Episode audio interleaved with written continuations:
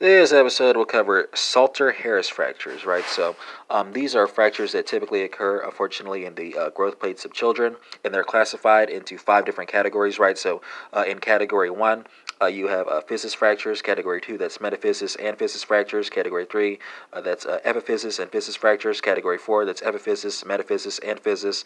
And category five is going to involve uh, crush injury of the physis, right? Uh, so, how do you treat Salter Harris fractures? Uh, well, uh, injuries in uh, category 1 and 2 can generally be treated uh, without um, surgical procedures.